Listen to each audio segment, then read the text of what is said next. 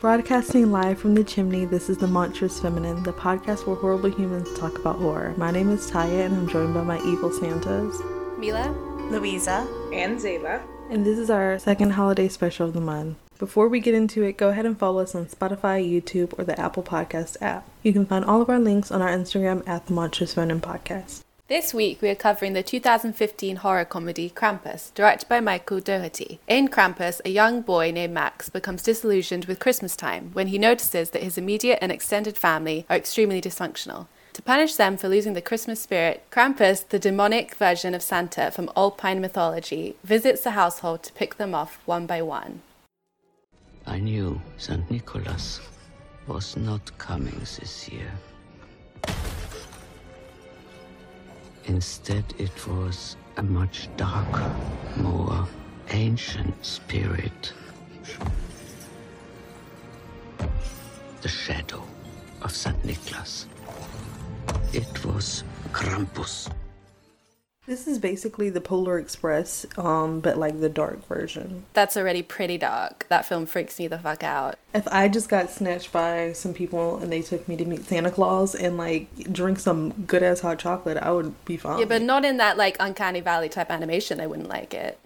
Okay, so should we talk about the Krampus folklore? It originates in Alpine Germanic folklore, and he is this half demon, half goat. He's Mr. Tumnus? No, no, no, no, no. He's like full goat. It's not like he's a centaur. Like he is, he is a goat. He's just like a goat man. Horned and yeah, yeah horned. Okay. Yeah, like picture like the devil. Picture the devil. So he and Saint Nick are like, and then he's like the counterpart to Saint Nicholas. He's one of these Christmassy spirits. They should have put him in that Rise of the Guardians movie. I love that film. I bet you like Jack Frost, didn't you? Shut up.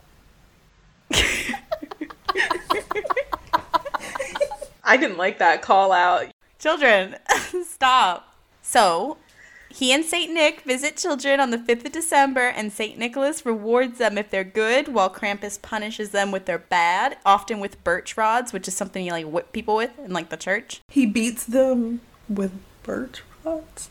There is something called birch rods. Remember Metamorphosis? This is similar. Like what he whipped her with. That is like what we're thinking of here when we're talking about birch rods. That would be enough motivation for me to not be bad, I gotta say. Well, you know what? You're all gonna be visited by Krampus because I can't even get through the description. okay, keep going, keep going. Krampus comes from the German word Krampen, which means claw. In Alpine Austria and some parts of Germany, they still have this like day known as like Krampusnacht, which is Krampus night. But apparently, adults on this night will dress up as Krampus to frighten the children in their homes. I'm on board with that. I don't like all this using Santa as a scare tactic. It's not Santa. It's Krampus. Well, or Krampus. I guess like maybe this is like the joy of like believing in Santa, but like I again never really experienced that because I knew my mom was buying my Christmas present. I don't think there's joy in believing in Krampus.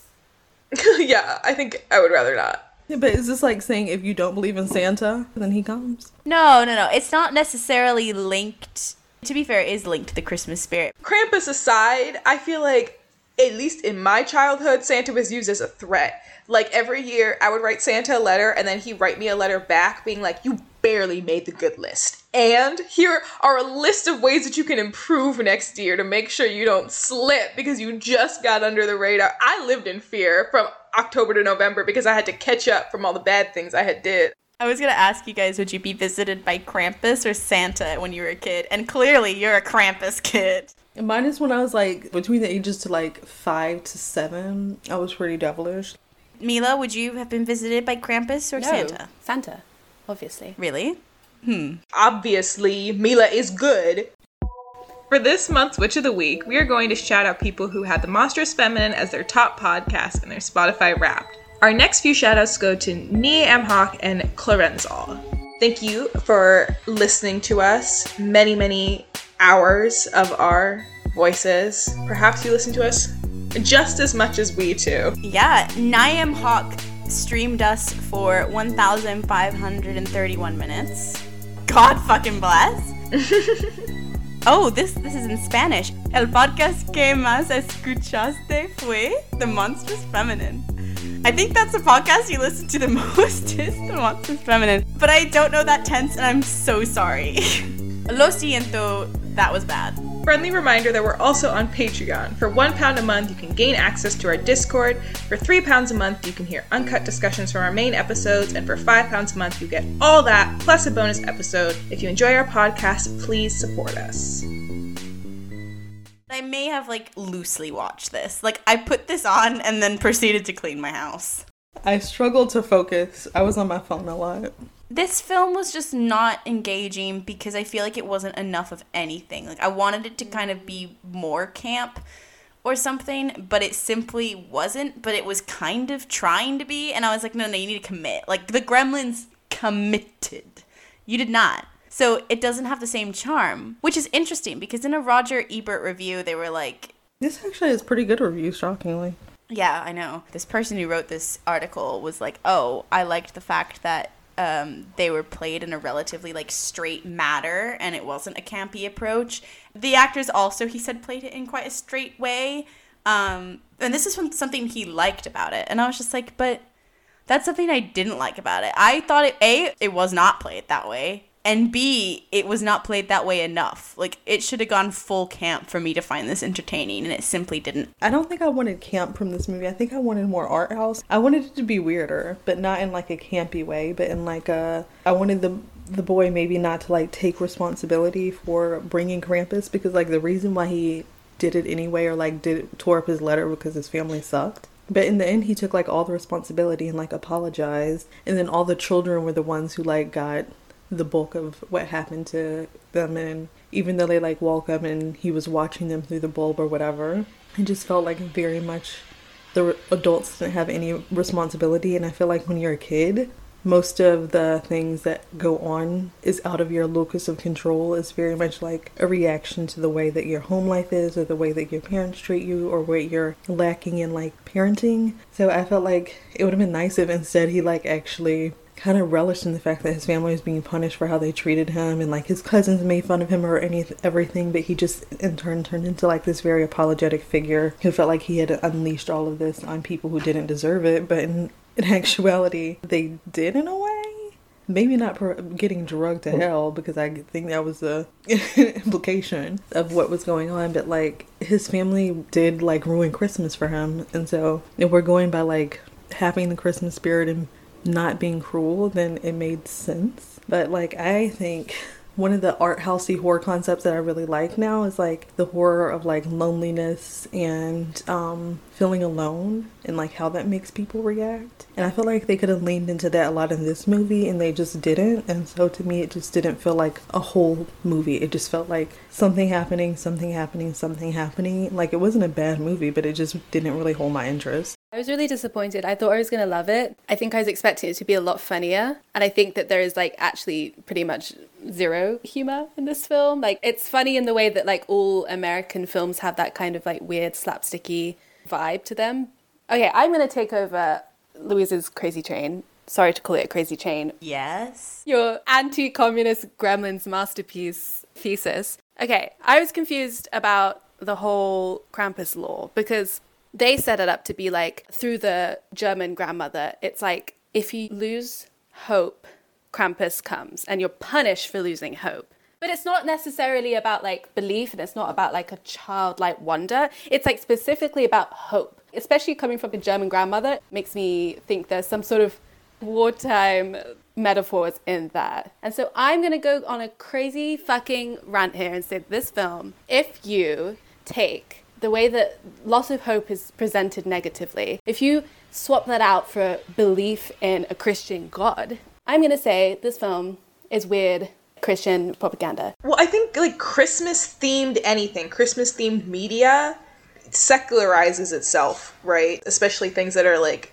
aimed at children, I guess, but like also stuff that's aimed for adults. So like maybe you'll have like a, a mention of a nativity or like a, a mention of the Christmas story and like maybe that's central to it in some way, but like they make it secular because you, you sort of have this message of like Christmas is not about Jesus, Christmas is about giving, the spirit of hope. And then the like weird connection to the Germanic folklore. I don't know, it just seemed like they threw these elements together, and then when you like add them all up, you're like, this film makes no sense. Didn't they also lean into the German grandma or aunt in like that other movie in the Christmas horror one? I guess they do that to like tie the folklore to it, but to be honest, like it feels a bit out of place. I kind of agree with Mila in the sense of like the way that it was sounding like her entire village got punished for being affected by war that they didn't do anything in. American media around Christmas is like about this like how grateful we should be and like the reason Krampus is coming to punish this kid because he's ungrateful. was like he doesn't grateful. believe and he's pissed at his family and da da da da da da da. But like America came out of the war a little different than Germany. Like they, they had a reason to feel grateful. So I don't know. Grandma is saying like what she's from World War II. In that case, this is a bit different, considering like this could have been like a village where there was a camp nearby, um, and they were all complacent. It could have been that she was a Hitler youth. I don't really get what they're getting at because, like, in the case of the grandma, it highly depends on like how involved her city was in World War II. Because depending on what they were doing, like maybe it was justified. And the aunt mentions she's like, What are you, a Jew? When she doesn't have ham for the dinner. To even include a German character, have a Jew comment, to make it about Christmas, and then to suggest that, like, you not believing in Santa, you're gonna go to hell. I feel like maybe they should have just like not made it. Maybe just say like her family got displaced when they put up the Berlin Wall and everything, and they were on the east side, so they were living in squalor. Yeah, they did not engage with the context at all. I really struggle with Hollywood films that do that. There was like this period, and like I would say like up until about 2018, there was like this weird trope in horror films where they would like throw in World War II out of nowhere. Like there was a show on FX called The Strain, and it was like a vampire show, and all of a sudden it was like Nazis. And then there was the, that movie The Unborn, and it was like all of a sudden she was like, yeah, and this goes back to Nazis, and I was like, "Ugh."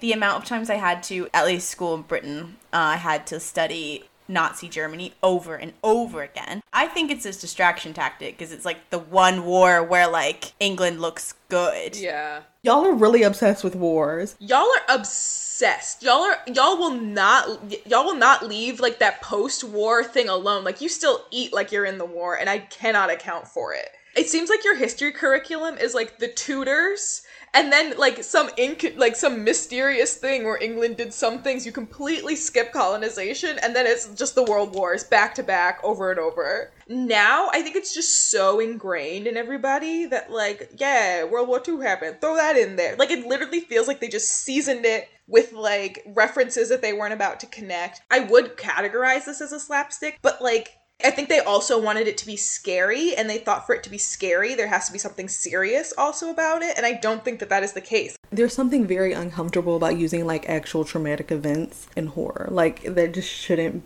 be done. I think there's a line. They should have just thought about a lot of things before they made this movie because they're like using it as like the grandma being like everything all these terrible things happened to my village that I lived in in Germany during World War II. I mean, we've talked about just going to the point of like there's a line and what can, what should we make horror about. We have mentioned it in other episodes talking about like black horror in the sense of like if it's like very overt and real and happening, it does not translate well to horror and that sort of unconscious fear portrayal of like supernatural, oogie boogie spooky because it's like no no it's real and this is like weird that you're portraying it that way when you could just make like a historical drama and it will be equally horrific if that makes sense. But also with this film in general with the comedy I really couldn't tell if it was mocking or criticizing or mocking to criticize or just mocking to make funny out of whatever it is, particularly with the uncle. Like, are we making fun of guns or are we pro guns? Are we making fun of the nagging housewife woman and being like sexist? Or are we commenting on that, on like everyone's treatment of the mom like that? I couldn't tell. And I feel like with comedies, like if they're funny, then you can tell. In that way, this film felt really dated. Like, I thought this was like, like it felt like an early 2000s type of comedy in the way that it was like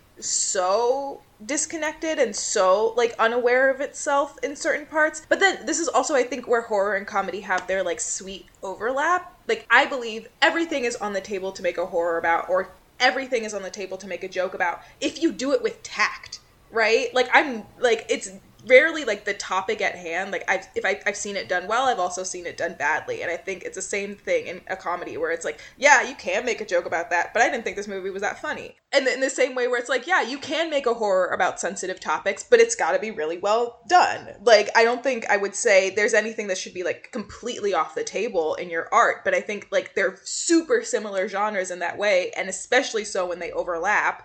I mean, we don't hear much from like Toni Collette's family about their political views. But the other, the cousins and the sister, they're like made out to be this sort of right wing, pro gun, racist type family. But they made like so many fat jokes and they like equated a lot of their like unlikability to them being like really greedy and lazy. I know this is a very American stereotype. I feel like comedy in general so fat phobic. Comedy in general, yeah, you're right. I was just listening to a podcast about this, like a media studies podcast about like anti-fatness in American media and American comedy specifically. I guess in like sitcom kind of comedy is what they were mostly focusing on, but it's like looked at as like something you would really be afraid of happening to you or like a moral failing like that greed point of like and they also talked about like you know in like the michelle obama time of like we're gonna fight obesity like childhood obesity in america is like blah blah blah blah blah blah blah.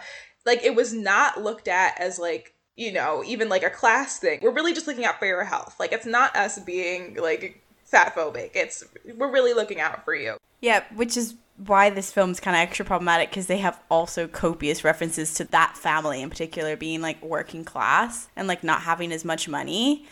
So it's kind of like to throw in like fat jokes or lazy jokes or whatever is also indirectly being like, this is why you're poor too. yeah you're poor because you're lazy and you're fat because you're lazy Mila, I guess maybe this goes back to your Christianity point because I think sometimes the reason why uh, there's so much of like anti-fatness in the media is because glutton is considered to be one of the seven deadly sins, and so people just kind of lump it with that as like something that's a deadly sin that's immoral because it goes with like greed and excess and taking so other people can't have. Kind of all like lumps into like this puritanism of culture Thank you for listening to The Monstrous Feminine. Be sure to follow us on Instagram, SoundCloud, and Spotify at The Monstrous Feminine Podcast and on Twitter at The MonFemPod. Pod subscribe to our YouTube channel and rate and review us on Apple Podcasts and follow us on TikTok at The Monstrous Feminine Pod. Brooms up, witches out.